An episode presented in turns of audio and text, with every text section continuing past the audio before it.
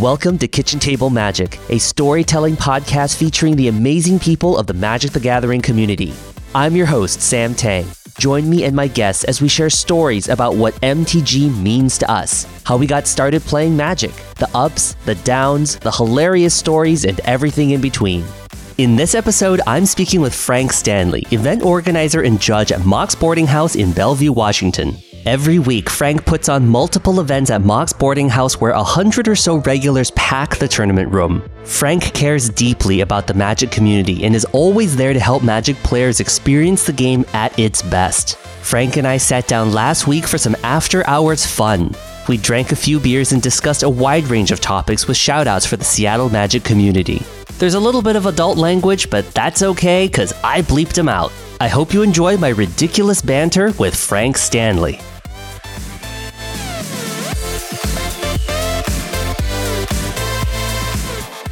Hi, everyone. You're listening to Kitchen Table Magic. I'm your host, Sam Tang, and today I am here with Frank Stanley. Frank, how are you? I am great, Sam. How are you? I'm doing fantastic. Thank you so much for taking the time to join me today. It is a real pleasure. I mean, this has been, I don't want to say a long time coming, but I know that you and I have been like meaning to do this for a while. Yes, it has been a long time coming. And Frank, could you please introduce yourself to the listening audience? Uh, my name is Frank Stanley. I am the event coordinator slash tournament organizer slash head judge slash all around loud guy at Mox Boarding House in Bellevue, Washington. That's right. Mox Boarding House, also known as the sister store and restaurant of Card Kingdom. Now, Mox Boarding House Seattle, uh, we're the second location for Card Kingdom uh, in Bellevue, and uh, yeah, it's been it's been a wild ride so far. That's right. And Frank, like I do with all of my guests, I just want to start at the beginning. Where did you grow up and how did you find magic? Uh, oh man. Uh, so I've been actually kind of in the Seattle area my entire life.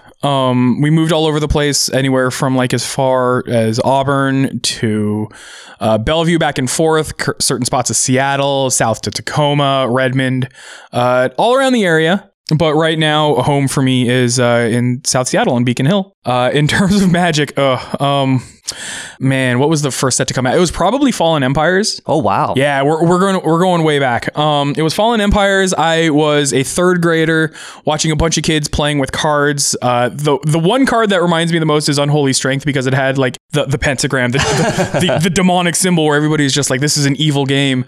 And it was a bunch of people playing it. And I was just like, "What is that?" And they kind of taught me. It was a bunch of a bunch of fourth and fifth graders, kind of you know throwing around the idea um, I got really into it around Ice Age, then quit around Homelands because everybody else did. Kind of went on and off, but in terms of like this current cycle, uh, in, in terms of me like getting back into it, making it like a part of my life, being competitive, and now being where I am today, that was probably like the second Mirrodin block. Uh, think it was right before New Phyrexia came out. Mm-hmm. Yeah. And who taught you to play? Just like the friends at, like at Yeah, school. like I can't, I could not remember their names uh, it, it- it- because it was it was a group of them. But what I can tell you is when I learned to play Magic, apparently I learned to play it terribly wrong.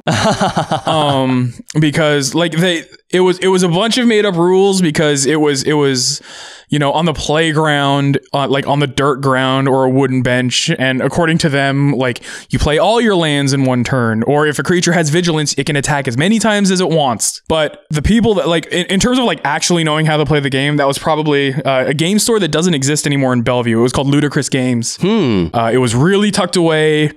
Um, a lot of people were kind of happy about it because they sold everything like under like the retail price, but then the owners uh, learned about this wonderful game called EverQuest and kind of forgot about everyone else. And now that store no longer exists. So, wow. yep. So yeah, a rapper named Ludacris used to own a store in Bellevue, Washington. Yeah, uh, I, it wouldn't surprise me um, if if Ludacris, if Chris Briggs turned out to be uh, like a five foot three woman with brown hair and glasses, uh, and then loved playing EverQuest. Uh, that's probably how it, that's probably how it worked out before realizing that I, I need to get into the rap game. So That's our story, and we're sticking to it, right, Frank? we're going with that.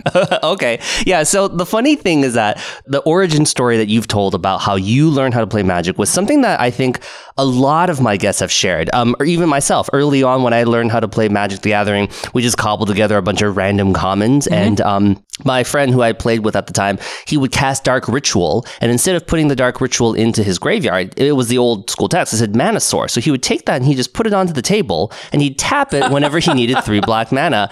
And I was always wondering why I lost so hard. I was no, like, that- wow. that's this- not how it works. No, no, not at No, all. the card I remember most significantly was a card. It was, it was a blue creature. It's, it's called Zephyr Falcon. It's a blue. Fly, it's a one-one flyer for three. And what would happen was, uh, I got what was the kid's name? Um, I, I, can't, I can't remember his name, but he would play it. His deck probably had like five of them, um, just just for extra posterity. But he would play it, and then on the next turn, it's just like, all right, I'm gonna attack you 19 times. You're gonna go to one. Because it had vigilance, Right, because it had vigilance. Uh, because a blue flying creature back then had vigilance. And then the entire time, it was like he would just play with his food. It's just like, I'm to counter this spell, or I'm to kill this creature, or you're not to do anything. And then it's just like the point where it's just like, okay, now I can finally get ahead. He's just like, attack you for one, you're dead. Game over. Back to class. Like, Oh my gosh. so. So I guess I guess Magic is a pretty sweet game because you could either play it with the rules, or you can play it with different rules and different formats, or you can play it without the rules. That was that. I mean, definitely. I remember teaching. Uh, uh, I remember teaching somebody how to play Magic, and now looking back on it, I, I cannot believe how wrong I was. so, uh, enjoy the kitchen table magic uh, in in this sense, and and here's here's a podcast plug. So, yes, and as long as the rules are in agreement by both players, that's all that matters, right? Um, yeah, It's- it's like make your own format. Uh, but it's it's so weird when you get out of that out of that agreement with other players and realize that I've been doing it wrong this whole time. Uh, that happened to a family that came into Mox a, a couple weeks back. Uh, but that's that's a story for another time. That that's a weird one. That's a weird one. And we don't we don't have to go into that one because I'm pretty sure I do I do not need to make this family feel any worse than they did that day. Sorry to that family if you're listening to Kitchen Table Magic with Sam Tang. Well, well, I actually had an opponent. I was at a pre TQ once, and I had an opponent who was a little kid, and I didn't notice. And you just came up to me, and you were like, "So you know that these cards are not standard legal?" And, I was like, "Uh, I, I'm still crushing, but okay." uh, the part the part where you it was either going to be you bringing this up or me bringing this up. So for everybody that does know Magic, uh, this kid showed up. He got picked for. It wasn't that he was picked for a deck check, but when somebody was going through the deck list, they noticed his list and it was just like this thing is way off. Uh, for starters, it was like 84 cards, no sideboard, uh, and then when I took another look at it, it turns out that he took the uh, the angelic versus or like was it the blessed versus cursed dual deck? yes, it was that. Yeah, it was the one just as Shadows over Innistrad was about to come out, but he took the uh, the Blessed versus Cursed dual deck and just shuffled the two decks together. I thought he was playing uh, Modern Human Allies, so Yeah. I actually got a little worried because I was playing Black White Control, and I was like, "Uh oh, my Gideons aren't going to be able to handle this." But then- Also, modern mo- modern black white allies or whatever it was is really weird when this is a standard pre TQ. um, yeah, but I, I set him aside and I told him that it's just like, look, man, your deck is really illegal. Like there was no there was no way to get around it. So telling him how illegal it was, and I'm just like, I could fix this deck for you, but if I did that, your deck would be unplayable. Uh, I and this was this was like everything short. Like I couldn't give the kid a I couldn't give the guy a disqualification. He was like 12 years old. There's no way I'm going to do this. He feels absolutely terrible, or I would feel absolutely terrible about it. And then just like having to discuss this entire scenario with his mom. But I mean, you know, the best I could do in this case was I wasn't.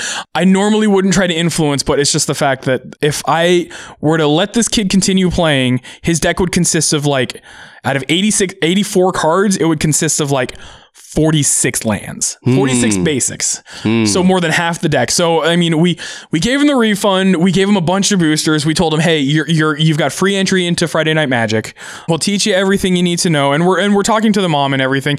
And then my uh, andrew musiker the manager at the time shows up and gives him a bunch of a bunch of other product gives him like a a standard legal event deck which after the fact we found out wasn't actually standard legal. Uh, and, and just be like, look, we're really sorry about this. We'll do everything we can to help you. And uh, to be honest, I don't think I've ever seen that kid since. So. oh no, Yeah, I mean, it, it was it was a really sad story, but I want to feel slightly better about it, knowing that it could the situation could have gone a lot worse. Yeah, and I mean to be really honest, I mean to the listening audience here, I mean I love Magic. I try to be as competitive as I can. So when I sat down and I saw like the twelve year old, the first thought that came into mind was, "Oh my goodness, I'm about to get crushed. Yeah. Like I'm about to get crushed right now." Right. They surprise you. Yes, and so I was actually really excited. I was like, I'm really going to learn something from a kid who plays a lot more Magic than me. And then um, we got to going, I was just like, I, like I, I don't check card symbol. I was just playing. I was just like, yeah, okay, sweet creature. I didn't know that was standard legal, but that's cool. That's cool. Like, let's keep going. You know? That that creature specifically, if I remember, was a Geist of Saint Traft. So Oh. yeah, I- if I if I recall, Oh, oh, yeah. definitely not standard Oh, legal. you know, I you know actually he did not actually cast the Geist of Oh, Saint no, that's against right. me. You're right, yeah. it was like some other. It was like Doomed Traveler. I was Oh, like, oh, yeah, I was okay. like, oh, Doomed Traveler is so good. I remember playing this in original Innistrad. Yeah, and then yeah. he was just like, original what? And I was like, cool, cool. This is awesome. Great value. And I'll block. And it was just like, oh my goodness. But Mm-hmm. that's funny.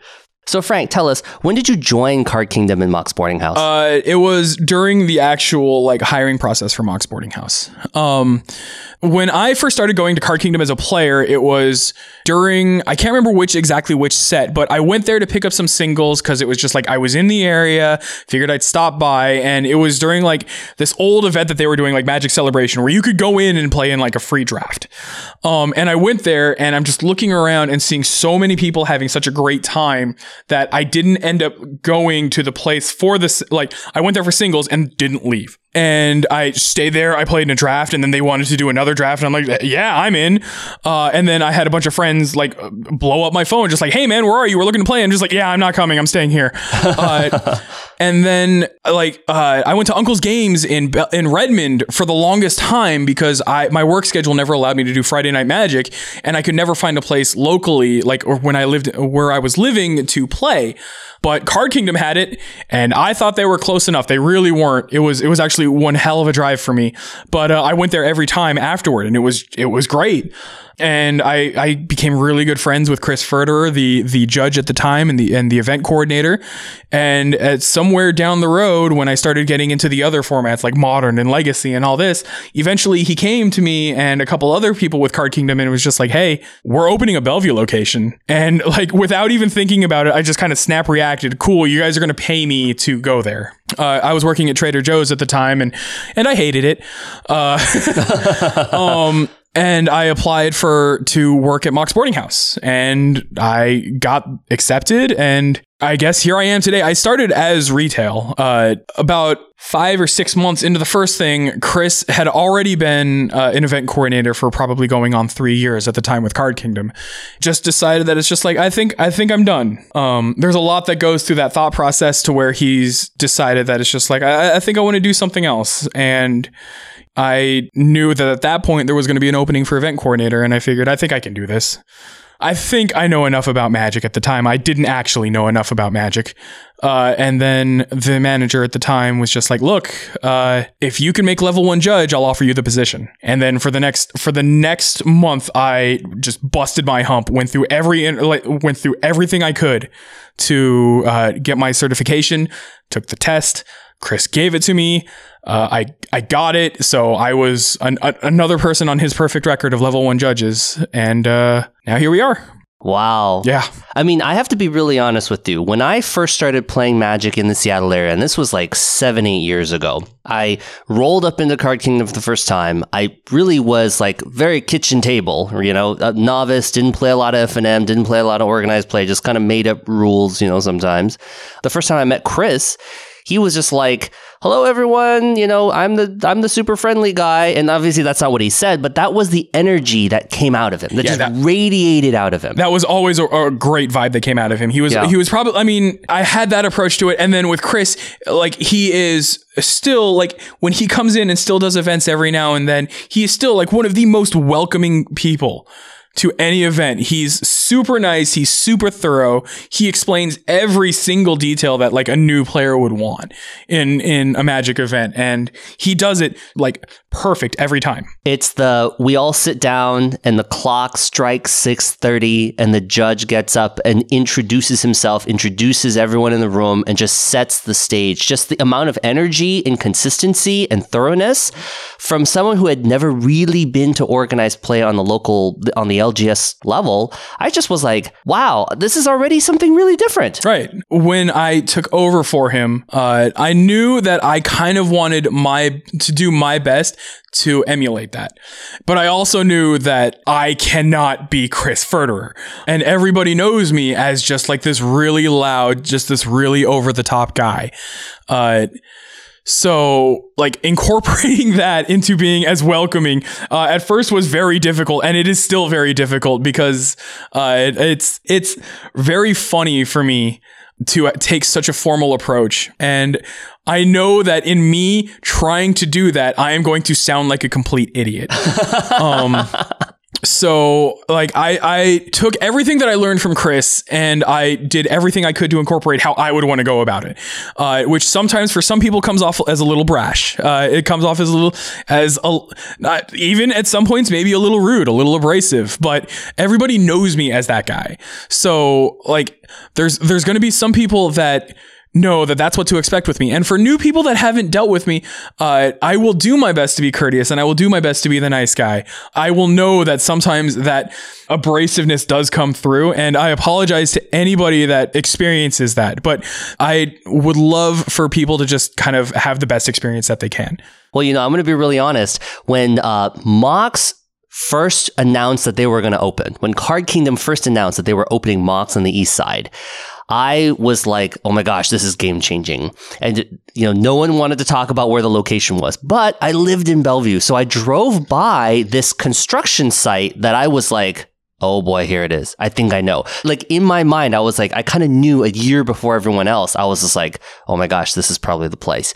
And then so I like stared at it for a year. I stared at this construction site for a year. And then it turned into Mox and I was like, yes. Uh, I did the exact same thing. uh, when they talked about moving to the east side and they they said specifically in Bellevue, I knew it was just like, okay, there's got to be four or five spots where I know it's going to be happening.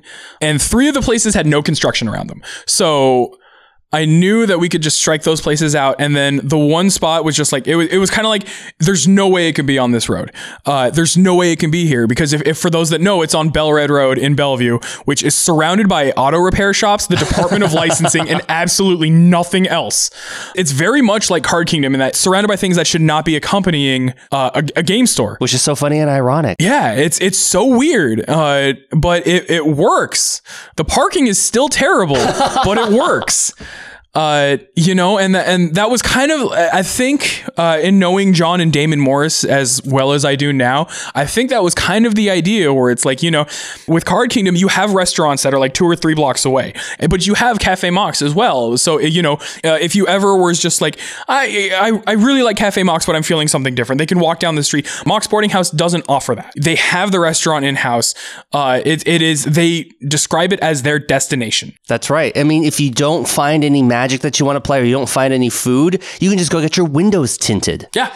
Uh, you can you can totally go to Pink Elephant and get a great car wash. Uh, you know, when we first opened Mox Boarding House, one of the craziest things was just like we would get soccer moms and business dads and all these families come in. It's just like, yeah, we're getting our tires changed like a block away. We saw this place, thought it was a pet boarding house, saw a bunch of games, came in, and they're just like, oh, you have a restaurant? Excellent. It's noon. I'll have a beer and a salad. Like, and then two hours later, they're just like, hey, what's this game? That seems fun. I'll buy that. Oh, my tires are done. I'm going back down the street. That's right. yeah. It, it, that, that sequence of events will probably ha- never happen anywhere else in the world. Yeah, But true. But it happens at Mox Boarding House. Yeah. And then when Mox Boarding House was finished with construction, they were doing their opening, and then people started coming in for Friday Night Magic. Chris was the judge there for a little bit and he the was. event coordinator. Yep. And then one day, he just was like, I was there for that day. He says, I'm leaving. I'm passing it off, and this person is Frank. That was probably one of the that, that day was actually very terrifying for me because the, the best way to describe it is if if you've never been to Mox Boarding House, if you're if you're listening to this from way out in the world and you play Friday Night Magic, there's not a lot of places where your Friday Night Magic will probably be upwards of 80 to 100 players. So this was probably like the sheer definition of trial by fire. uh, I was never one to like uh, like I'd I'd helped run events. Like I would I would gather match slips or I would announce like results to James Lee at Uncle's, but to suddenly just be like, oh hey Frank, you're taking over. Also, here's a 90 person FNM. You'll do great. And then just like have someone walk away. It was probably one of the most terrifying experiences I've ever had. I knew what I was getting into and I knew that I had to learn very quick because like my first event was a week after I got my level 1 certification. Wow. Oh, it gets worse. I had my first FNM which was 96 players. Uh, and at the time it was we just decided to throw two FNMs at the same time where it was standard and modern. The next weekend was the first regional pro tour qualifier in the Northwest region ever. And Chris had worked for so long with Casey Hogan, the event coordinator at Card Kingdom, to get this thing together. And suddenly, Chris is out, and it's not even a grace period. It's just like, Chris is out, Frank, you're in. Oh, okay. oh, okay. I think I got this.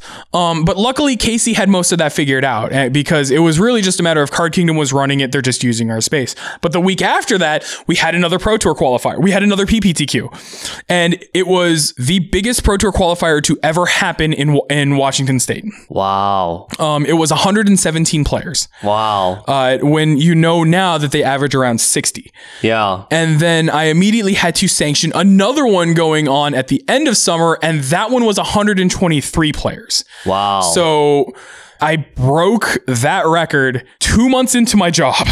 wow. Uh, and then like everything since is just, it's been all downhill from there in just like the best sense and going into it more and more uh you know getting my L2 which was a very very enlightening experience uh, my le- my level two judge certification. That's what we're talking about here, and then like everything else that's come from this opportunity that was given to me, it's been one hell of a wild ride, and I could not be any happier about it. And Frank, so who do you really credit to your being your influences in this journey? Uh, well, if you haven't figured it out by now, there's there's two main people. Uh huh. Um, the first one is Chris Furterer. Uh huh. He's my best friend.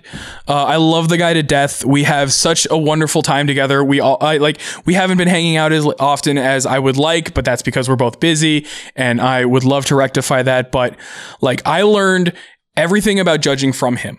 He taught me the ropes. He kind of led me on the path where I am now. He gave me all of the advice. He gave me all of the motivation. And I probably, I mean, I could not have this job without him. Uh, you know, he paved the way for me to do so much more than I thought I was actually capable of when it comes to magic. Like, I credit everything that I have done so far as a judge to him because he was the one that set me in that path. The other person that I would thank for this is probably James Lee. And I don't see him enough anymore to tell him that.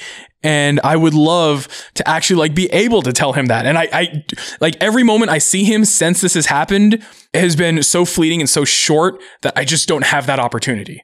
He was the first judge, like the first serious judge that I met when I got back into magic and the way like he ran events the way he would counsel people the way he would give rulings and teach people how to be better at magic that's probably where most of how i did this came from him. And that's probably a terrible thing to say because if you know james lee there are times when he is the absolute worst human being when it comes to giving judge rulings. Like i am not afraid to tell somebody when they ask me how a card works to just read the damn card again. I know that he won't do that anymore, but it's it's the best way to describe like my style when it comes to that. And while he didn't teach me anything about being a judge, just watching him work and watching how he did things uh, was probably my inspiration on how I do this. Uh, those would be the two like key people. You know, along the way, you learn one or two things from so many people, whether it be another player, whether it be uh, through another through another judge. And there's so many people that I could, so many names that I could just ring off. Uh, Brad Rutherford. He's one of the best Magic players I've ever worked with. Uh, he is also like one of the most stern guys, one of the best people to seek advice and counsel and all those kinds of things. Uh, and I could always consider him to be a great friend. Oh man, it, this is just going to keep going. Uh, uh, there's there's several testing groups. Uh, Paul Blake has been one of the nicest guys. He helped me so much more as a player than he did as a judge. But at the same time, he is so great great in giving me advice on my position and what I can do, not necessarily as a judge, but as an event coordinator, and where I can see things improving uh, with Mox Boarding House and how we do magic events. See, Frank, this is really interesting to me because for me, listening to you as just, you know, someone who has a podcast just interviewing people in the community, this is just for me really organically gone full circle. And I want to tell the audience right now that this was not set up. This was not planned. I actually did not know anything about Frank in this regard. And, you know, for listeners out there, you know, I interviewed Chris in season one. I interviewed both James as well as Brad in season two. And I'm here in season two with Frank as well. This is something that I did not know at all. And, you know, I, I really have to just share the sentiment also with you, Frank, because me playing Magic for the last 15 years of my life, taking a huge break in the middle of high school and college and being adult, and then moving to Seattle and then starting a new life as an adult and just being like, wow, hey, I have disposable income, I have extra time, and I have, and I love this game still. And then getting back into it and then knowing no one. And then one of the first people I do meet in terms of the Magic community to really engage with me from an organized play standpoint was, was Chris, and then Brad down at Shane's, and then Paul and Michael Sellers and, and you. Like, it's been a really big influence. Like, I would say right now that like half of the friends that I have in my adult life that I communicate with regularly regularly on a daily basis are Magic players from the Seattle community. Right, and I think that's something that's really special about this community because it's it's very nebulous. It's like you have a bunch of people, you have tons of players and tons of judges that just kind of all have some part in every other community associated with it and everybody like there's such a wonderful web of support that everybody provides for one another.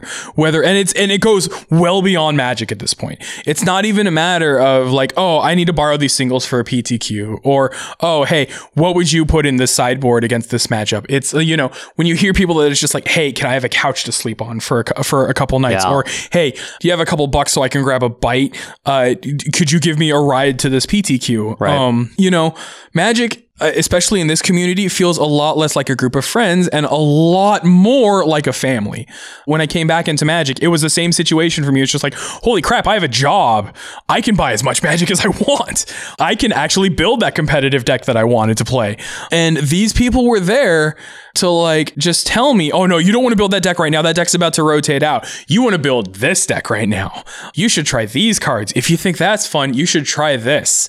Uh, have you ever played here before? No? Meet me here on at noon. We'll drive over and we'll give it a shot. I don't want to take any credit away from like other communities. Like, I don't want to feel like we are the only community where this happens. You know, I'm sure that everybody has this kind of story around the world, but with Seattle, it, it feels so I don't want to say different, but there's so many other things about it where we can grow outward from it and it could be so much bigger than it actually appears. We have so many different types of players. We have so many different types of competitive levels. Uh, I, I, mean, hell, we have WotC in our backyard. We, Wizards of the Coast is 20 minutes away from where we are sitting right now. That's right. Um, they come into my store all the time and they play in our Friday Night Magic. Uh, That's right. Obviously, in that situation, nobody else can say that. I'm not using that as a brag. I'm just saying that, like, there's this very special thing in the community that we have around here that, and again, not a brag, but it's something that we have that nobody else can have. And I think that's really special we always talk about magic in terms of the community. And I, I just say that regardless of where you are in the world, the Seattle community is just a little bit bigger. And we just hope that when you do have a slightly larger magic community, you have all the traits that you're talking about. Having a network of people and that critical mass of people to say, hey, can I help you out? Do you need cards to borrow? Can I give you a ride? Things like that. And furthermore, it goes when you when you think a lot of people when they just when they are not a part of the magic community, when they think of it, it's just like they see the memes about the guy making prayers next to people's butt cracks it's funny where you see people with such like there's so much diversity within the community of itself. Here's another humble brag, not actually meant to be a brag, hashtag actual brag. I have a Seahawk player that comes and plays in my events. That's right. He was on game nights with Jimmy Wong and Josh Lee Kwai Mel Lee. And he was also uh, like we actually had a full blown nightly news story about him coming to uh, Mox Boarding House to play at Cassius Marsh. Uh, he comes into play for a charity tournament and then Doug Baldwin decides to show up and we put them on camera and it's just like everybody's just like holy shit, what's going on? There's Seahawks players playing Magic. What is this? Yeah, it um, was a holy shit moment. I was standing there, and then someone bumps into me. I turn around, and it's Doug Baldwin, and I go, What? Right, and that was I mean that was the exact same thing that happened to me when it was announced that Cassius was playing uh, round one. Like I'm standing to the side of the actual tournament room, and I look, and there's this guy with his hood up, and I do a double take because I'm like, oh my god, that's Doug Baldwin. I knew that, I knew that he played Magic because somebody told me a story about playing Magic with him. But I go up to him, and it's just like I, nonchalantly we just shake hands, and then I look at him, and it's just like, dude, why aren't you playing in this event? And he's just like, well, you know. I don't know. Actually. Yeah, exactly. Neither did I. But then the match ends. Uh, Brad and Nathan Moore are talking, and then our, our marketing guy, Chris Rollins, comes in and is just like, hey, Doug and Cassius are playing on cam right now. Oh, oh my God, we got to go over to the camera. And it's just like, uh, suddenly, like, we jumped from like, uh, from like four to 500 viewers to almost a thousand. Seahawks.com puts it on Twitter, and like, everyone's freaking out because there's Seahawks players playing, and we don't know what to do. Yeah. Like it's on Seahawks.com, and we're just like we're just a game store playing Magic. I was there and I was just like hanging out and I took a photo because it was packed. Yeah. Like the whole room was packed. I've not seen that many people. It was wall to wall. We only had a very limited space for tournament entry. We only had hundred spots for that event. Yeah. uh, for people to come in and play. And I'm sitting there checking these people in, and these two ladies in like very nice clothing uh, show up, and they're like, "Here, we're here to check in for the event." And I'm just like, "Okay, and your names, please." And they give me their names, and then just like, "Okay, are you playing standard or modern tonight?" And they look at me and it's like, "Are we what?" And it's just like, are you playing in the standard or modern portion of tonight's event? And it's just like, what? And I, I look at them again. It's just like, well, we're, there's two events going on tonight. It's standard or modern. And then they look at me and just realize, I don't know what clicked for them, but apparently they figured it out. Uh, it's just like, oh, we're not even here to play. We don't know what this game is. We just wanted to come here and watch the Seahawk. Oh. They wow. bought they bought tickets for something they had no interest in even playing in. Wow. And I'm just like, okay, well, thanks. Have a seat. have, have a seat. maybe maybe just head over to the restaurant and grab a glass of wine or something. And they're just like, oh yeah, yeah, yeah. That sounds like a totally great idea. That's insane. It, it- no, it's it's it's yes, it's insane. but like going away from the community in this sense, it's like there are so many things that I could never have expected to happen. There is so much that I have the community itself to thank for the opportunity. Like I would not be here if it weren't for them. I consider myself to have the happiest position of all things magic that isn't directly linked to Wizards of the Coast. Mm-hmm. I've thought for a while that like, you know, when people hear, when judges hear that I run Friday Night Magics regularly reaching 80 players and they're all just like, oh, oh, hell no, we couldn't do that. Um, or they, they just look at me and like, you're insane. Uh, and I look at it just like, it, it's what I, I, I, I got nothing. It's what I do. You know, I didn't think anybody was in the same position. And then the one place that I thought was uh, Madness Games in Plano, Texas. They hollowed out a grocery store. Oh wow. Their their FNM's regularly reach more than 100 players and they have like I believe their numbers reach in like the 120 to like 180 range. They get Wow. tons of players and I was just like, man, uh, that's got to be crazy. And then I met uh, one of the judges for that location. He was just like, oh yeah, but we have a staff of like four judges that also help me run that. And I'm just like, man, I do mine alone. And they're just like, what the hell is wrong with you? wow. Yeah. So uh, apparently I, I'm that guy. um, You are that guy. I mean, I, I'm I'm at Thursday night modern. I'm at FNM often, and there's no problems. Things are smooth. Everything is on time. Everyone gets out at the right time. There's no problems. I will admit that I am not like necessarily like in tune with a lot of the other social media networks and things like that. I do use Twitter, I do use Facebook. I, I do tend to use Reddit, but just not as often as a lot of other people I know do. And a lot of them are like, hey, Mox Boarding House was on Reddit regarding this, and I'm just like, oh. And then I check Magic, I check the Magic TCG Reddit, and they're just like Mox Boarding House, da da da da da, and I'm just like, oh my god, I didn't even know. And then it's just like 130 comments and all these upvotes, and I'm like, I don't even know what that means, but great, like, um, people definitely like know because uh, mainly because of the Card Kingdom brand, but a lot of the other things we've started to do have just gained a lot of traction. Uh, you know, when we started streaming legacy matches on Mondays and modern on Thursdays, like we get these very small groups. We get, you know, we get maybe like 240, 250 to viewers uh, for each thing. For a while, that doesn't feel like a big deal, but then you go to like a Star City event in Las Vegas, or you go to a Grand Prix that's outside of Washington, and they see that Mox Boarding House playmat, or they see that Mox Boarding House hoodie, and they're just like, "Oh my God, you're with Mox Boarding House! I watch your stream all the time. You guys did mo- you guys did Modern No Ban List. You guys like we do that now because of you guys." And I'm like, "Oh." Well, that's great. And it's just like, you know, like I'm, uh, it's, it's me just kind of put in the spotlight, which a lot of the times I'm like comfortable in, but when it's a, with a bunch of people, I don't know, all of a sudden just like waxing ecstatic over what I do.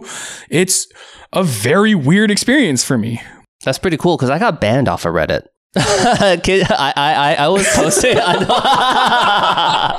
no, you can laugh about it. You, you okay? Got, yeah, no, I was okay. So I broke rule number nine, which is the nine. It was just the which is the one to nine rule of posting about your own stuff. And I, I'm going to be honest. I do not know how to use Reddit. I, I know how to use Facebook really well. I know how to use Twitter really well. And I do apologize to the Magic TCG uh, subreddit for violating that. And I, I feel really bad because that's not that's not my intent at all. But the straw that broke the camel's back was I was posting about the Magic Art Show. I was trying to promote the Magic Art Show, and it did get funded. I'm very happy it got funded, and it met its stretch goal. So my my little miniature um, episode with Vorthos Mike, I created a separate episode. I posted it on there, and then the admin was like, "Guess what? You're banned because you keep posting crap about your own." Show. And I go, I'm so sorry. I did not mean to do that. I, I actually, that was one of the few things on the Magic TCG subreddit that I was just like, oh, I think I know that one. oh, that's, and I think that's kind of lame. Like you're just, you're just giving credit where credit's due. No, it's okay. No, I told, but I accept it. I accept my 14 day ban. so I'm in such a noob right now. No, but so so yeah, but, but probably by the time this is out, maybe I'll have like a, maybe five more days left on my thing. But talk. but anyways, uh, but no, it's it's really wonderful to see that. Um, you know, when when when I guess when the Magic Reddit is like giving you acknowledgement, then that means there's really value because the community is very rigorous about its content. It's very rigorous about Definitely. what it likes and what it doesn't like. And if it's really valuable and there's real EV there, then people are going to upvote that. Yeah. So it has credit, it has merit. No, it, it totally does. I think like Chris Cornejo is the current event coordinator at, at Card Kingdom, now Mox Boarding House Seattle. I remember an idea that we had a while back. Um, it was with the marketing team, particularly with Justin Treadway, who's one of our graphic designers, and he's on the marketing team. He's a really great guy. Uh, we had a while like this was, oh, excuse me, this was probably like this was actually about a year ago. Um, when him and another guy on the marketing team, Jordan Short, who's no longer with the company, miss him. Uh, came up with the idea of this weekend sale and we were going to do an event uh, and it was modern no ban list. Mm-hmm. uh, and then we scrapped the idea because it was the same weekend of gen con and a lot of people were just kind of waiting for everything else that was going to come out of that. But I took the idea of of an event where we just scrapped the entire modern no ban list and just like this seems like a really fun idea let me run it by my players and let's see what happens. Mm-hmm, yeah. And it went the magic equivalent of going viral. Yeah. Um, I'm not going to say the internet equivalent because obviously that means far worse consequences. Uh, we brought in, I, like, we announced the event. We brought up like this really sweet poster that looked like you would see something like, you know, the fight of the century from like boxing, where it was just like Ali versus Liston, something like that. And all of a sudden, I'm seeing magic blogs all over the world talk about this we're just like, this is modern with no band list. What the hell is going on? Like, up is down, left is right. There's a glitch in the matrix. Like, people started freaking out and then we ran the event and it was only like 24 people. And, but at the same time like people were just like this is the greatest event we've ever this is the best magic we've ever played. This is so much fun. And a lot of other people just like kept talking about it. Like watching watching everybody just go off it's just like uh, you know some people were just like this is magic christmas. This is modern at its finest. This is how magic should be played. You know i want to kill on turn one without my opponent opponent being able to respond to anything. This is awesome. I mean, I give all of the credit in this case to those guys, but you know, watching people play this event and watching people talk about it, like for, on a national scale, and then this is the part where it's just like I don't know how to react when other people come to me and saying, "Hey, because of you, we do this." Uh, the last, so this was so this was uh, the Star City Invitational uh, that was supposed to be in Portland. Uh, it was either in Portland or Tacoma, one of the two. But this was also right after they announced that Star City would not be coming to the West Coast anymore, and instead they were moving the Invitational to Las Vegas. And you know there was there was the whole brouhaha about that, and everybody was pissed off, and everybody was just like, "Fuck Star City." Um, don't because Star City is a great company. but uh, I remember going to that event, and like I showed up with a few decks and I showed up with a couple other things and this was after they also announced that they were no longer doing like the IQs at Star City events and they were doing like the the classic, the legacy classic, the modern classic, all these kinds of things. And I signed up for legacy and I sat down and my very first opponent saw my hoodie. I was wearing a Mox Boarding House hoodie and he was just like, "Holy crap, you're Mox Boarding House." And I'm just like, I mean, I'm Frank, but yes, I, I work at Mox Boarding House. Uh, and they were just like, oh my God, we watch your stream every week. Uh, or, and he was talking about Card Kingdom's Legacy stream. Modern wasn't, do, we weren't doing Modern and yet, but it's just like, we watch your stream every week. Also, we watch you guys do Modern No Ban List. That stuff is crazy. And now my store does that every month. And I'm like 100% deer in headlights at this point where it's just like, that's, that that's great. um, and he was just like, yeah, we were looking, we were wondering if we could pick your brain some more about it. And then, like, at that point, we were just like, okay, the match started. I killed him 2 0. Um, uh, and then he was just like, yeah, I would love to talk to you more about this. And it was just like, we sat down, like, I was, I was on a really degenerate, uh, legacy deck. I think I was on a Lurin at that time. So I killed him in maybe like 15 minutes. Um, and then we just spent the last 50 minutes. He asked probably more questions than I've ever had about anything magic related that were just like I volunteered to sit down and listen to him. This was somebody talking to me that I've never met, like acting like he knew me. Uh-huh. Um, and I don't mean that like, oh, you don't know me, but it's just like where you know, I watch you guys all the time. I know what you guys do. Let me pick your brain some. And I'm just like, great. There was a connectedness. Yeah, it, we were we were totally connected. Yet I have no idea. I didn't even know the guy's name other than like what I saw on the match slip. And I'm thinking this can't get any weirder. And then the exact same thing happens round two. I'm still wearing my Mox hoodie. I sit down and the guy's just like, "Wait, Mox Boarding House? That's that place in Seattle, right?" And it's just like, "Well, Bellevue, but sure." And, and then he was just like, "Yeah, dude, we watch your Legacy stream every week." And then our store also did Modern No Ban List, and I'm just like, "Oh God, this is the Twilight Zone." That guy didn't know me, so it was totally fine. um, it's just just the amount of reach that we have. Uh, and the amount of reach that we have as a community and just like through what we can contribute is so mind blowing to me. I did not think I would be anywhere near this position. I'm pretty sure you started with a question and we are way off course from that at this point. Well, I'm going to be honest. I don't even know what question I asked, but that's okay because our listeners probably know the question. I, I don't know. Anyways. Anyway. So anyways. I am. Cur- we are both currently drinking a session lager. Mm-hmm. Um, It's very tasty. yeah, very good.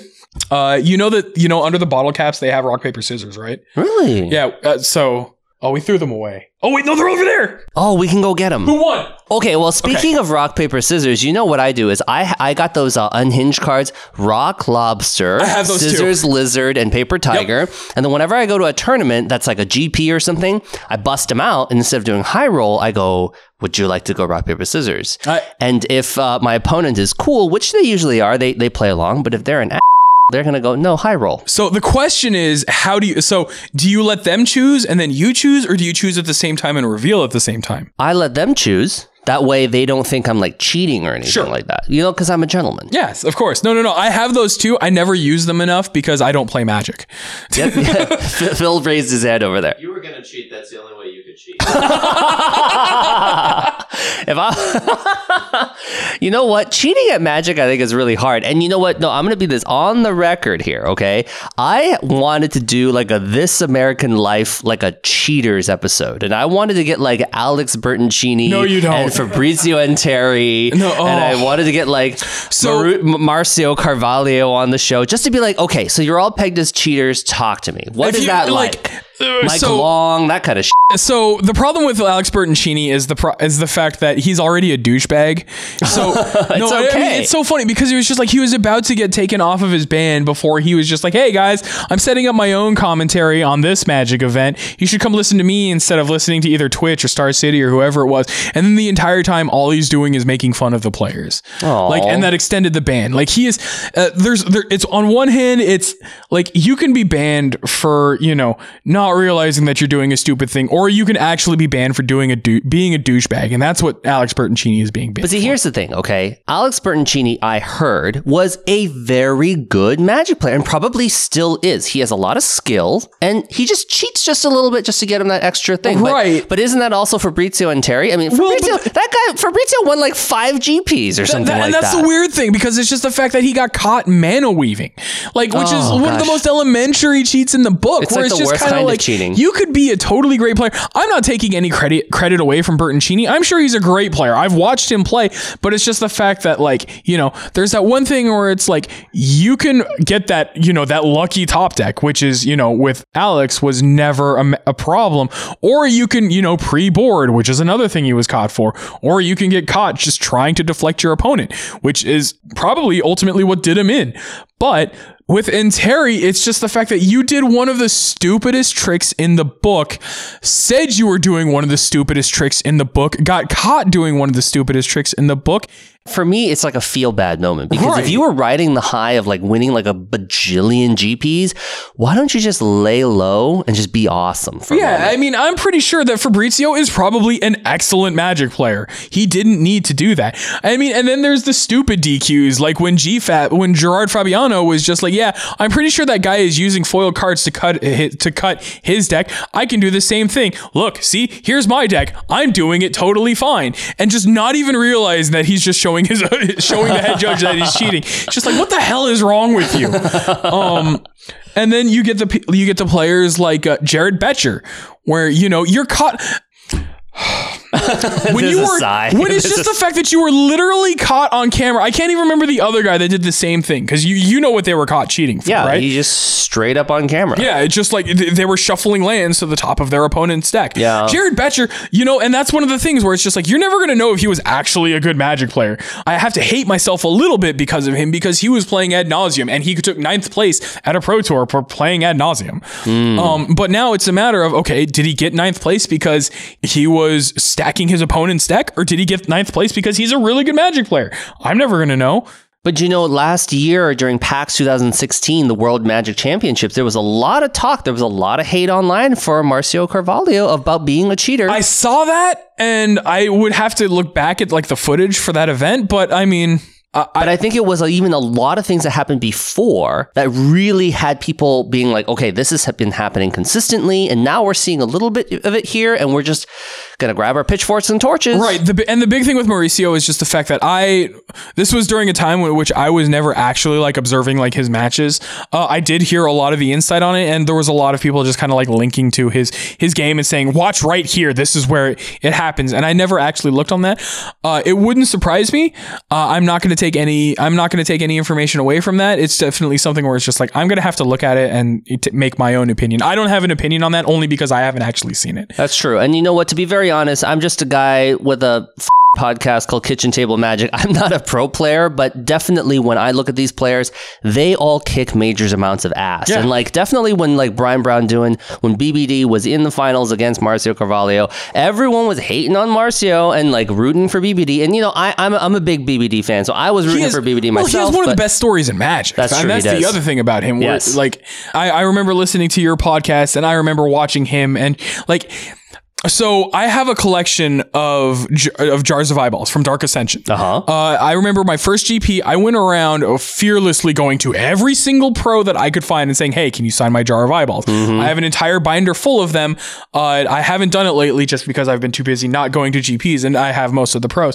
Brian Braun-Duin. I've seen him so many times, and I've forgotten to get his sign because honestly, I know that he is one of the nicest guys in Magic. I am just afraid to talk to him. Really? Why? I don't know. But it was just the fact that, like, you know, when you hear his story, it was just like, you know, he spent a lot of time sleeping on people's couches. He wanted to make the decision that it's just like, I really got to lose some weight. I'm going to go through that whole MTG fitness thing. And he did an amazing job with it. He was stuck through it. He kept doing like everything. Uh, he stuck to his guns so many times and he is so nice. He's so funny. He does everything right. He's like the epitome of a pure magic player. That's true. He Where- is. and and it's maybe not so much afraid, just as it is intimidated, because there is a difference in that sense, where it's just like I I, I want to think that he is so nice, and I could go up to him, and he's just like, oh, totally sure, man, yeah, yeah, come on, yeah, like you know, he- he'd bring you in for a bro hug, and I'm just like, I don't know how to react, and I'd probably cry. Well, you know what? Okay, speaking of crying and BBD, so BBD is the nicest guy. After I interviewed him, Yeah. okay, we did a Skype interview. This was like way back last year. I remember. I shut it off. Yeah. I'm in my house. Yeah. I walk away. My wife is sitting on the couch. I look. I, I go over to my wife and I was just like, "You have no idea the story that BBD just told me." So I told the story of what BBD told me about how he was crashing on couches and he at one point was living out of a garbage bag, a plastic bag, and then the plastic bag got stolen with all of his stuff in it, and my wife started crying. Yeah. And I was just like, "Oh my gosh! Like this is real. This is insane." Yeah, like, because you, could take magic out of that entire equation, Right. And like it's still like a life story. absolutely. Um, you can and you can just plug anything else other than magic into that, and you're still gonna have that connection to it. You're you're still gonna have those feelings. Uh, magic in this case is a byproduct of that, and that is such a wonderful like it, it's a terrible thing that happened to him, but it's still just kind of like a wonderful a wonderful thing that you know it's just it's so relatable. Um, it's just a passion that somebody has, and magic right now has become such a passion for people. Uh, you know, when you're the biggest card game that's not called poker, uh, and you don't even play with the f- with the 52 cards of that deck, right. um, it's it's such a crazy surreal experience. this is what kitchen table magic hopes to be is to Mm-hmm. tell that story that's the backstory even beyond the cards i mean we don't really talk a lot about strategy we talk a lot about people and the community and what is going on right now Mm-hmm. Yeah. So frank i really appreciate that you shared a lot about the community but do you have any advice for new players wanting to get into playing magic the gathering Uh, I will admit that I am in a very weird position when it comes to that because we get so many new players coming to Mox. Um, there's one guy in particular that I'm pretty sure out of all of the times that he's come to Mox Boarding House, he's only probably played like two or three games of actual magic. really Yeah, it's really weird. But he at so he has a deck built. I'm going to say it's not the best deck. It's the framework for a deck, but it's one of those things where it's just like I don't I can't afford these cards. What could I buy to improve it? What could like you know, what progression or what cards can I like work my way into to make this deck better? Instead of asking those questions, uh, he's asking way too many questions about other decks. Like, what if I wanted to get this deck? Uh, what do I do against this deck? What do I mean? How would I how would I prepare for my matches for this? The best advice I can always give to new players it's twofold. One, just play the game. You know, you can ask 150 million questions about the game, but you're never going to get any actual experience unless you play it. Uh, and that's something that a lot of new players just kind of have a little bit of difficulty embracing and accepting. The second thing, uh, the second uh, point that I want to make to new players is, I mean, let's be honest, Magic is competitive. It it is in in all honesty, it is a difficult game. You are going to lose a lot. I knew that when I went into this game, like I was going to have these cards, they weren't the best, but I knew that I was going to lose a lot before I got any better. And that was when I first started out, way back when. Uh, when I got back to the situation where it's just like, okay, I have some more money. I can kind of buy the cards I want. I can play the deck I want. That doesn't mean anything. I can buy the best cards that, you know, Magic has to offer. But if I don't play with them, obviously I'm not going to win with them.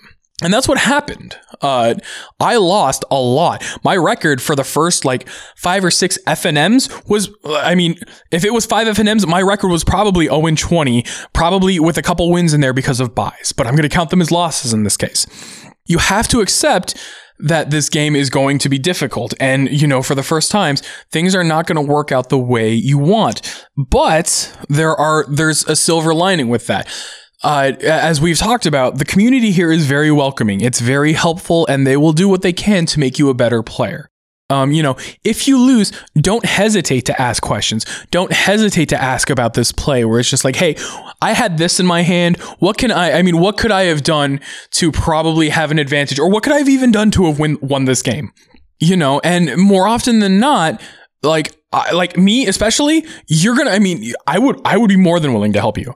You know that you're gonna get that player that is just kind of like oh i don't know and then they're gonna pack their cards and walk away from the table and just tell you good luck in the next round and you're never gonna hear from them again. And those guys are jerks. That's inevitable. You're always gonna run into those kinds of players. But with the seattle community more often than not you're going to get that helpful person that's just like hey next time play this instead of this. Uh, know that i'm probably keeping mana up for this.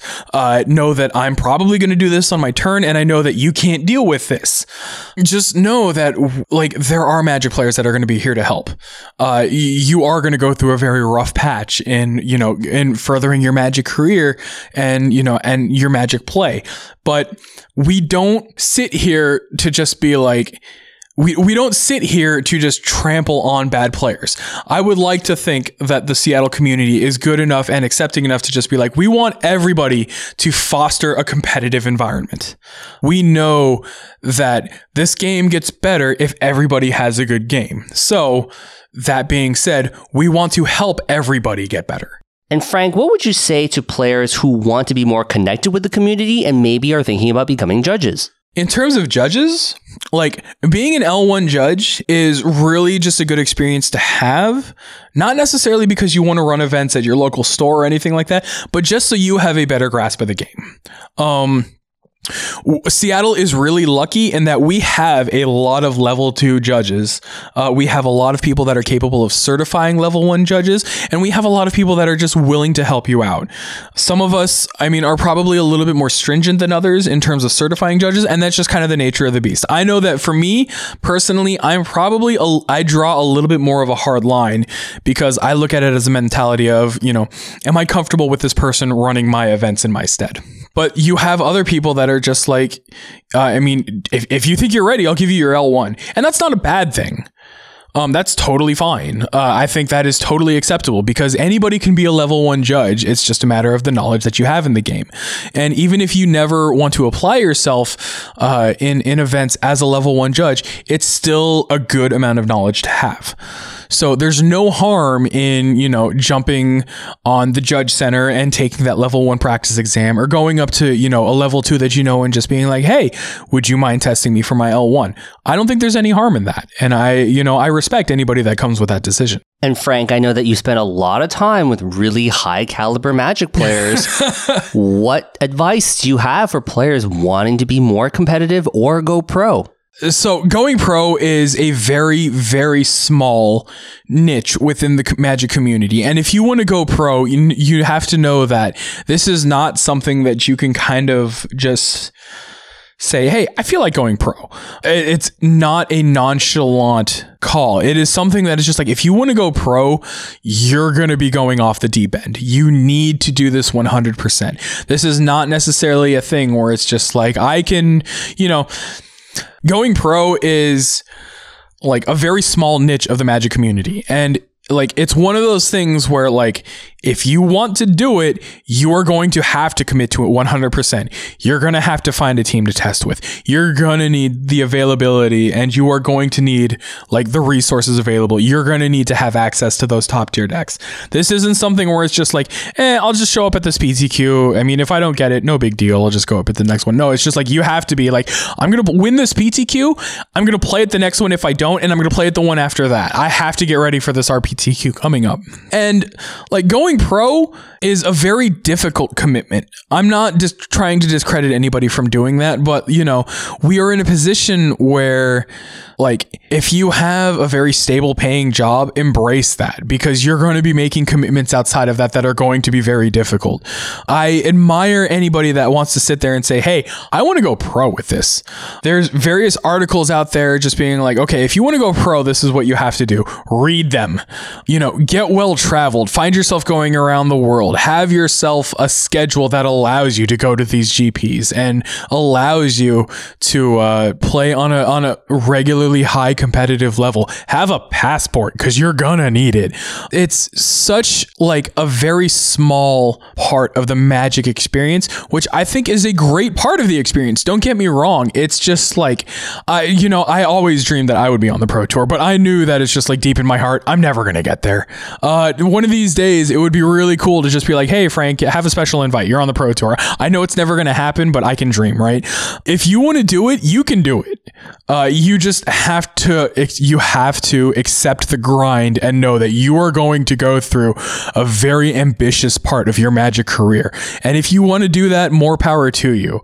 Um, you know, I was never somebody that wanted to go on the grind. I did play my PTQs, I did go through my top eights, but it was never a part where it's just like, yeah, I want to do this for a career.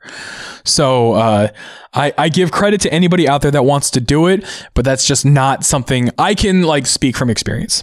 And Frank, what's new for you? What's coming up for you personally, professionally? What's coming up for Mox? Well, I mean, for Mox, like, so now that Mox Boarding House has kind of gone through our rebranding, um, you know, that in the long run, you know that that will speak towards any potential expansion that we have toward the future. Uh, for me personally, with things that I have going on at the Bellevue location and maybe even the Ballard location, I know that with Bellevue we're going to start doing Pauper tournaments. We're going to start carrying the Rags to Riches tournaments over there because they get a lot of positive feedback and it's something that a lot of people want to have. Uh, Modern No Ban List that was a great thing to have, but uh, like right now it's it's very difficult to positively advertise it through our community. It's really great that it's seeing outreach outside of Mox Boarding House. But right now, we are just on such a tight schedule because of a lot of the other things we run as a store. Me personally, I mean, I made it a goal of myself to go to more Grand Prix. I just recently went to Grand Prix San Antonio, and that was the first constructed team Grand Prix uh, I think ever. Probably not, but uh, if, if you want to go through like the current cycle and how they do things, uh, it was it was a really sweet experience, and I want to thank a lot of the people that met, I met down there through guiding me through a lot of it. Going forward, I know that you know there's Grand Prix Vegas going up. I won't be there, but I'm giving uh, I'm giving a shout out to a lot of the people that are going to be down there, whether judging or playing. I wish you all the best of luck. That thing is going to be one hell of a ride because it's not often that you could just be like, I'm in one location for three Grand Prix. Uh, so uh, have fun to everybody going down there. I know that I'm going to be applying for other GPs. Uh, we have Portland coming up in the fall. Uh, I think Oklahoma City, and I had enough fun out of San Antonio, and I'm going to meet a lot of the judges there again that I met uh, in Texas, and we're all going to have a great time playing Flip It and Rip It. Man, uh, personally, I you know, there's not a lot. Like, unfortunately for both my girlfriend Rachel and I, it's just like we go through a lot of a work is our life. Uh, you know, with her being the event coordinator for a catering company, it's wedding season, so she's going to be committed to that. Um, for me, uh, personally, I got video games I gotta play. um, but it's gonna be a lot of, uh, you know, it's a lot of whatever we decide on doing right now. We don't have, you know, a whole lot of, of stuff going on. Uh, I've got my birthday coming up next week. I'm gonna be 32, and we're all gonna get good and meat drunk at a Brazilian steakhouse. Uh, and actually, using a little bit of podcast time travel magic, today is Frank's birthday. Oh, hey! hey! Happy birthday to me! Happy birthday! And I'll put sound effects in here too. Oh, there's gonna be like that weird like paper toot toy. No, I'm gonna put it in. we'll have we'll have party poppers and, and music and a kazoo. Because you need you, you, can't have a birthday without a kazoo. I'm turning 32, so I'm old. Um, But other than that, it's just kind of a lot of staying the course. Like, uh, a lot of people don't realize that as the event coordinator for Mox Boarding House, I take care of a lot of events that aren't magic related. Um, a lot of people just see me there, you know, on a Saturday when there's a magic event. So they're just like, Frank, what the hell are you doing here? And it's just like my job. And a lot of people don't understand that it's just like, I don't do magic all the time. Sometimes I work on minis. Sometimes I play board games. Sometimes I help people play board games. So, uh, and and that's a really great part of my job um, that a lot of people don't understand, and that's why my name tag says sometimes plays magic. But other than that, no, I mean, not a whole lot. Uh, I would love to probably take a vacation on some time. Uh, I know that the girlfriend does want to go back home to Hawaii, and that is something that we are going to work on. Um, even if it's not Hawaii, we'll go back to other home of the Bay Area and uh, hang out with some friends down there. I don't know. I've never been to the East Coast. I would love to check that out. Uh, or I can finally fulfill my lifelong dream of I don't know. I, I, don't actually have a lifelong dream in that sense. Maybe maybe I could start a streaming account. I know that I attempted that at one point and it failed terribly. So who knows what'll happen? Um, I'm I find myself to be a workaholic, and when other people ask, it's just like, what do you what, what's in your future? And I can't say anything outside of I don't know. Frank, I've got some rapid fire questions for you. Are you ready? I think I'm ready. Okay, here I, we go. I was waiting for this moment. All right, here we go. waiting. Okay, okay, here we go. Frank, rapid fire question number one. Of the five colors of magic white, blue, black, red, and green what is your favorite color and why? You know, I would be inclined to say blue, but it's funny. It's my favorite color to play, but I have the least amount of success with it. Uh, my favorite color is anything not red, and I've had the most experience. Uh, not the most experience, but the most ex- uh, success with it. So I don't want to say red. Um, I, uh, my favorite color is blue. But uh, if I had to, like, oh man, this question got a lot. This the question got really weird because you're always saying uh, blue-ish, but not red. But it turns out that uh, my favorite color is not red. We'll go with that. How's that sound? Okay. Okay, not red. but of the five colors of magic, which is your favorite color? My favorite color is blue. okay, and why? Because it's not red. Uh, it would be not red. Um, so I guess that would be blue. Uh, it has my favorite cards ever printed. You know, Force of Will, Snapcaster Mage, Daze, all those things. Although my favorite card ever printed is not even blue; it's Abrupt Decay. So we have to go black and green. Uh, but my most successful card is Swords to Plowshares. I'm going to convolute this as much as possible, just to let you know, because I just want to let you know that my favorite color is not red. Okay. Okay. Sounds- you and Aaron Campbell are right in the same boat. I'm so I'm so sorry about this. Like I want to say blue, but I have so much success with other colors. Okay. Okay. Sounds good. All right.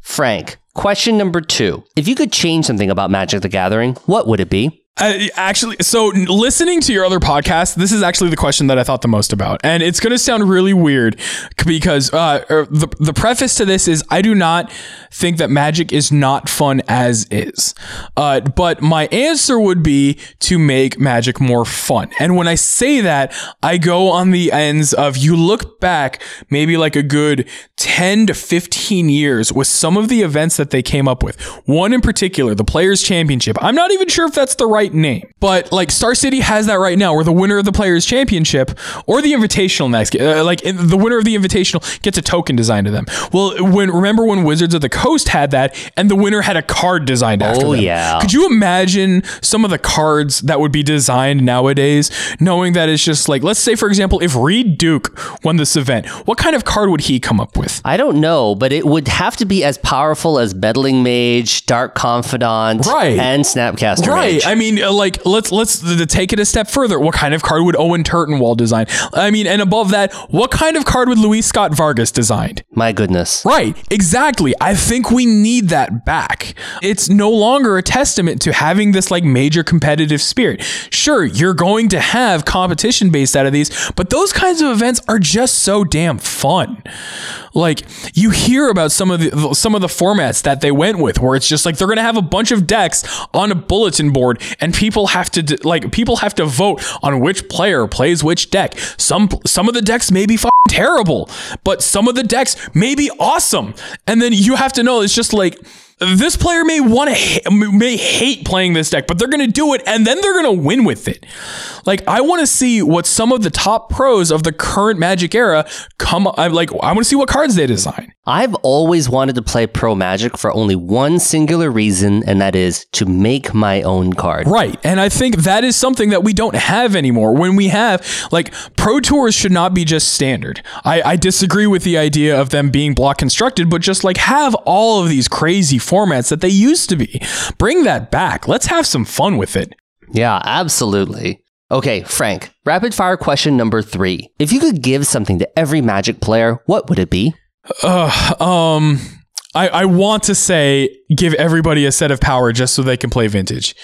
But in reality, I think everybody deserves like an equal shot to potentially play a pro tour. And that's and that sounds really like I, I, want somebody I want everybody to have access to like e- easily have access to like a legacy deck, a vintage deck, uh, a modern deck, like normalizing the prices for these because I think having giving everybody like some degree of a competitive spirit and having the ability to say, "Hey, I was on the pro tour." I think that would be a great just kind of boon for everybody that wants to aspire to be good at Magic. I'm not saying that everybody deserves it because like the, you know, you can have some of the shadiest people and you can have, you know, you can have a top 8 consisting of 8 Alex Bertoncinis in this sense.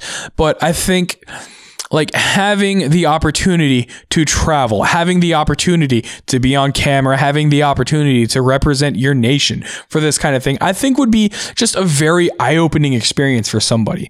Um, you know, you have people that are just like, well, I'm just going to play Magic at my kitchen table with my friends over a pizza and not have a big deal over it. I think that's totally fine. At the same time, I think somebody that wants to be competitive but just does not have the means to. You know, somebody wanting to win a PTQ and then travel across the nation to an RPTQ and then having the chance to play across the world. Giving everybody that opportunity would just be a wonderful experience for the game. And it's something that I think everybody should deserve if they really want it. Rapid fire question number four. What do you see in the future of Magic the Gathering? I'm going to say that Amonkhet as a whole, like the, the the set that just came out, as a whole, it felt like the power level of standard was brought down a bit because of the release of the set, and it's still too early to tell because a lot of people are still on Moto right now, you know, brewing up whatever they can to play with all these new cards. If you were to take this immediate time, it doesn't look good, but that's not the case. I think Magic will always be a wonderful set or a wonderful game, and I think it always has the room to improve. And I think Amonkhet will imp- will improve that. Uh, you know, who knows what we could expect an Hour of Devastation. I think with everything that's been going on with Wizards R and D, you know, this was uh, a lesson for them as well. Uh, the players have given their input. We know what's expected of us, and I think we know that we can make it better. And I definitely have faith in them for doing that. Uh, so right now, uh, you know, we'll, we can only see where that goes. I think modern is in a totally fine state. Uh, you know, we can still have 30 different iterations of Death's Shadow, but, you know, there's still diversity within the format, regardless of the fact of whether or not Wizard says they don't test for it with a new set. You know, with Legacy, they just banned Sensei's Divining Top, and that brings it back to a sense of normalcy where we don't have the situation, or, or we go back to the original situation of there is no best deck in Legacy. Everybody can play what they want. Everybody can have a great time playing the deck that they've spent years working on. So I think the future is very bright for the game. Somewhere down the road, maybe six months, maybe a year from now, we'll just look back on this and just be like, hey, it could be a lot worse, but you know, I'm having a good time. We can still play Magic. They're always going to put the effort into this, and I think we'll all be happier. And last, Frank, do you have any asks or requests of the listening audience? you know, if you, if you want to put this on a per, on a personal perspective, sure. Uh, my Twitter handle, because that's the only other active uh, social media I'm on, is at it's that Frank guy.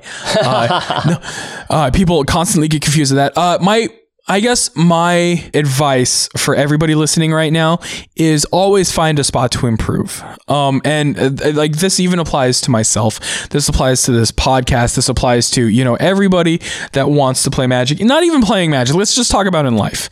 Always find a place to improve. I know that, you know, a lot of people listening to this right now and how I'm listening and how I've been speaking are just like, well, Frank, this isn't you as a judge. You're, a, you're much more of a hard ass when it comes to things like this. And I'm just like, yes, I know. And I'm working on that. And I apologize for the people that, you know, come across that way. Uh, I I know that I am abrasive. I know that I can come off as uh, you know sometimes a little snide, sometimes as a jerk. But know that I would love nothing more than for everybody out there, Magic players, non-Magic players, sports players, uh, people on the street. I want everybody to know uh, like the full potential of what they're capable of in this world. I know that right now uh, there's a lot of people out there having a rough time with things, and I know that you are not alone, and I know that you know you have the networks and you have the people that can help. Uh, I would love uh, just everybody being happy, as hard and as potentially unattainable as that can be, but we can all try. Uh, so you know there there's the sanctimonious approach of love thy neighbor. There's the you know casual approach of don't be a dick. There's uh, just there's so many ways to look at it. Um, i may come off a lot as a pessimist uh, in certain respects but a lot of the time i want nothing more but to have the people around me and the people that are listening and seeing me to know that you have a lot of potential within you and you have every opportunity to let that potential out. Um, so for the people that are just like, no, Frank, you're just an asshole. Uh, whatever gave you that impression, I'm I'm totally sorry. Uh, I I don't understand. I mean, I understand where that may have come from, and I apologize for that. Um, you know i would love i would love to sit and chat with people that feel slighted uh, and i would love to let them know that it's just like you you have somebody that appreciates you in this world. Uh, so you know give, given the time that we are in keep your chin up. Uh, know that kindness and happiness will always prevail. Uh, and if not, I mean, and if you ever feel down, know that there is always somebody there to lend you a helping hand. Uh, and if you cannot find anybody, let me know, and I will be glad to do that for you. Frank, I really wanted to take a moment to thank you and also acknowledge you about being the exemplary person that you are in the community because I'm going to be, you know, very open here. When I first got back into Magic many years ago and I started playing at Card Kingdom, and it was the first time I really played um, in an organized play event.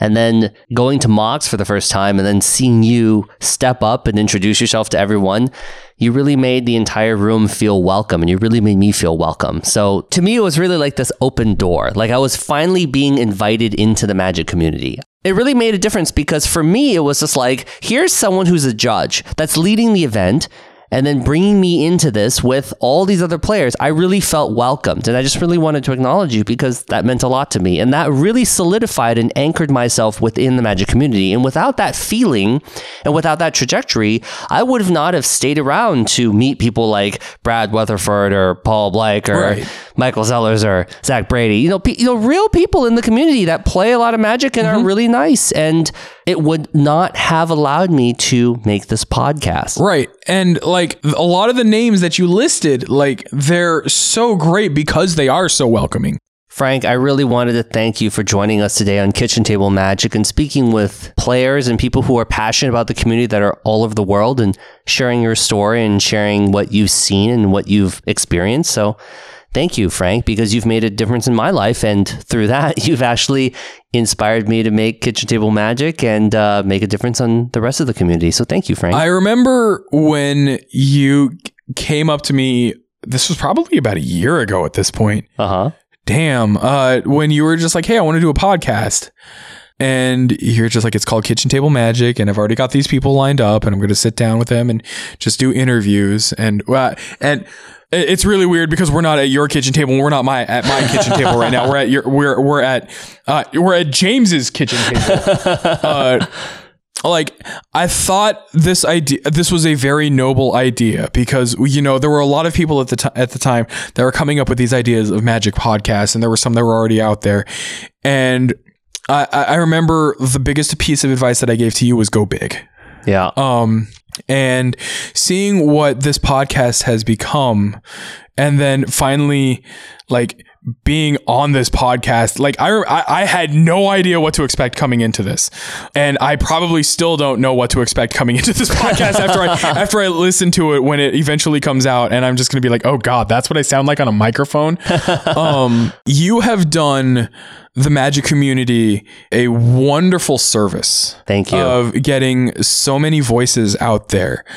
Uh, of getting all of these insights, of getting people's stories, and that's something like, while there are a lot, of, there's a lot of podcasts out there that are just like talking about decks and strategy, and there isn't a lot of just like these personal podcasts, uh, and I think this is a very refreshing thing to have. Uh, people you know they they would love to hear the latest deck tech. They would love to hear the latest moto meta game they would love to hear how this card works in this deck but doesn't work in this deck. Uh, but we don't need that all the time. We just want to talk about how people have come together through magic. And this is that this is that opportunity. This is that opening. And uh you know listening to like a lot of the other people you've interviewed. I remember uh i think i think one of the biggest moments of this for me was when you came to me after the fact and it's just like dude BBD just won the world championships and I'm going to be his first interview on a podcast afterward. I remember that moment and I was just like, holy shit, this is awesome. and I'm Yeah. like, and the- like the look in your eyes and just like how you lit up about this whole thing. I'm just like, man, I want to say you've made it, but at the same time, I know that you were destined for bigger and better things. And then I showed up on your podcast and it's just like, well, maybe not. Um, um, you know, this has been a wonderful experience. This has made me realize things that I didn't even think about in my magic career, in my magic life. Like, I'm excited. I'm excited for you. I'm excited for how things are going to go in the future. I can't wait to hear who else you have lined up because the other thing about this is we are at a very, uh, a very interesting moment in magic. I, I think there is a lot of people that are, there's a lot of up and comers uh, in our local community, in the world community. You know, y- you didn't hesitate to push some boundaries when you had certain people on this list. Uh, you know, uh, your Travis Woo interview, you know, right after that happened, I remember my, my first reaction is just like, oh God, this is going to just be the most awkward conversation. Oh yeah, no, he was episode number one, and I was like, "Wow, is my show gonna end Wait, before it actually starts?" that was actually episode one? Episode one. I didn't realize that was episode one. yeah, I was kind of shaking before I released it, and you know what? Like Travis and I were good friends, and I was like, "Travis, like we're gonna be frank here. We're gonna talk about some stuff," and Travis was like, "I'm nervous too." Yeah. But I remember listening to that and it was just like this is nice. Like this is like this is a breath of fresh air. You know, you you touched on all the topics and you you got an insight about, you know, like uh, of the situation at hand, but at the same time, you know, Travis is is still a human being. He still has these other things to go on about. And that was a wonderful interview. And Thank you. And you know, leading up to me, this is where you've become. It. This is where you've gotten to at this point. You know, the idea was talk to Marrow, talk to Hagen, talk to BBD. The sky's the limit for you. Uh, and I really am excited to hear who you have lined up. Well, we've got someone really big coming up for the season finale, so yes. Oh, I- yes, okay. definitely. Don't worry, I, I won't spoil anything because I don't even know either. um, yeah, uh, I, I I had a wonderful time, Sam. This is this has been excellent. Remember, uh, if you want to follow my hopeless ramblings, or occasionally when I say something stupid, because I do that a lot, uh, my Twitter is at it's that Frank guy. My Instagram is the same thing, where I'm just going to post uh, ridiculous date pictures of my girlfriend and I going to whatever really ridiculous restaurant we can come up with. Um, or it's just going to be me drinking unicorn frappuccinos because that's what I do, uh, even though those aren't sold out anymore. But that's why you get the dragon frappuccinos if you didn't know. okay. Uh, it's a it's a green tea matcha frappuccino with berry swirl. I'm just gonna say that. Uh, that's about it actually. Um, I don't do much else for social media. I don't have a Snapchat, which apparently is like the best thing to ever happen to me. We're old millennials, not young millennials, so we don't use Snapchat. I don't like labels. We're old people. Yeah. um other than that, I mean, it's Mox Boarding House. If you if you know about that and you're in the area, uh, we have Modern and Standard, or no, we have Modern and Legacy on Thursdays at six thirty for Modern and seven o'clock for Legacy. Our Friday nights are now at six thirty. That's going to be uh, Modern and Standard. Our drafts are on Sunday at three thirty. We're probably going to bump that to an earlier time. We're trying the Amonkhet League this time around. As for other events, man, what do we have coming up? There's Legacy at Card Kingdom on Monday nights at twitch.tv slash Card Kingdom. Yeah, uh, and then we have Modern on Thursday nights. That's also at twitch.tv slash Card Kingdom. Man, oh, we didn't even talk about like some of these other events. Uh, No, we didn't. We got lazy and we didn't. we really, it was just, it was a lot of me rambling on. So uh, uh, let's see here. I mean, every month we have the Legacy Preservation series. Yep. Uh, which is always streamed. The next one is on May 7th, although that was two days ago because I know that this is on May 9th. it's coming out on May 9th. We just completed our previous Legacy Preservation series on May 7th. The next one's going to be at Mox Boarding House Seattle uh, sometime in June. We're leading up to the Invitational. Uh, that's a pretty sweet event. Uh, at the end of it, we're going to send somebody to the Legacy event of Eternal Weekend. Uh, we're always trying to improve on that. On Sunday, May 28th, uh, Mox Boarding House is finally trying out, or Mox Boarding House Bellevue, I should say, because remember, we rebranded. Uh, that was the thing. We're trying our Pauper tournament out. Uh, we're going to bring Rags to Riches to Bellevue. That's going to be on the east side. That's May 28th. That's a Sunday. The prizes include Liliana of the Veil, Mox Opal, Damnation, Grove of the Burning Willows. That's subject to change because Modern Masters came out and, well, those cards could get more or less expensive. We could figure that out. And if nothing else, I'll jam EDH with you. I have a standard deck finally. That's the weirdest thing to say. Um, it- wow, standard? Really? right? You're yeah. cat combo, right? Oh, no, not anymore. I know. Uh, that deck was terrible anyway. Uh, no, I'm playing Simic Crush. Shout out to Max Perlmutter because he wants that deck apparently to be good. uh, as as he lovingly calls it, uh, it that deck is showcased by his band, My Tentacle Romance.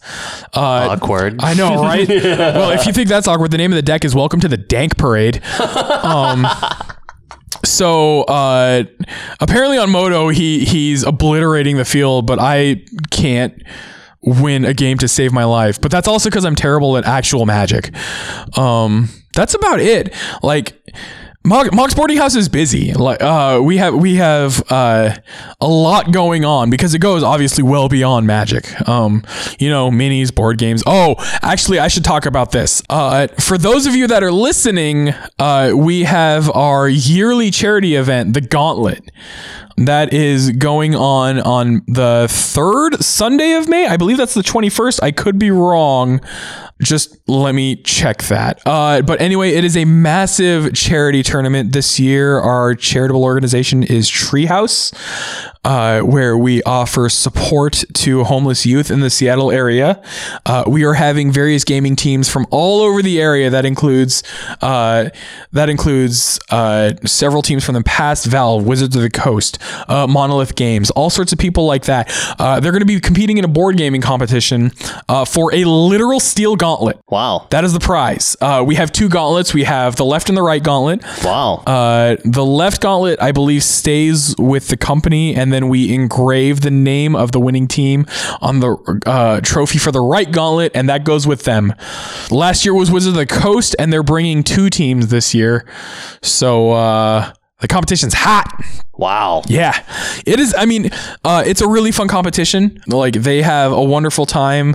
We've raised so. I mean, we've raised money for uh, upwards of a hundred thousand dollars, if not more. It started out as a really small uh, event where it was just like, hey, let's see how much money we can raise to uh, to Child's Play, and then we were just like fifty thousand dollars in like a matter of weeks.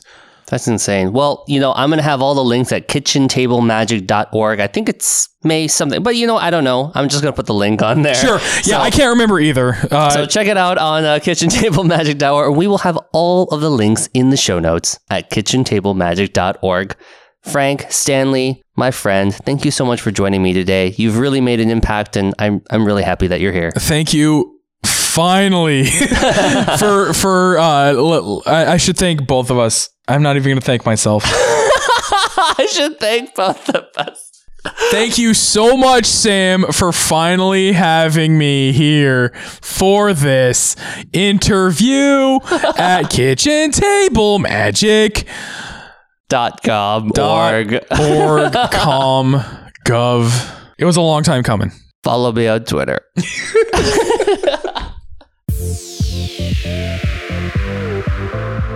Well, I hope you enjoyed my conversation with Frank Stanley. Special thanks to Rachel for making delicious snacks for us. Also, special thanks to my best friend Phil for hosting us.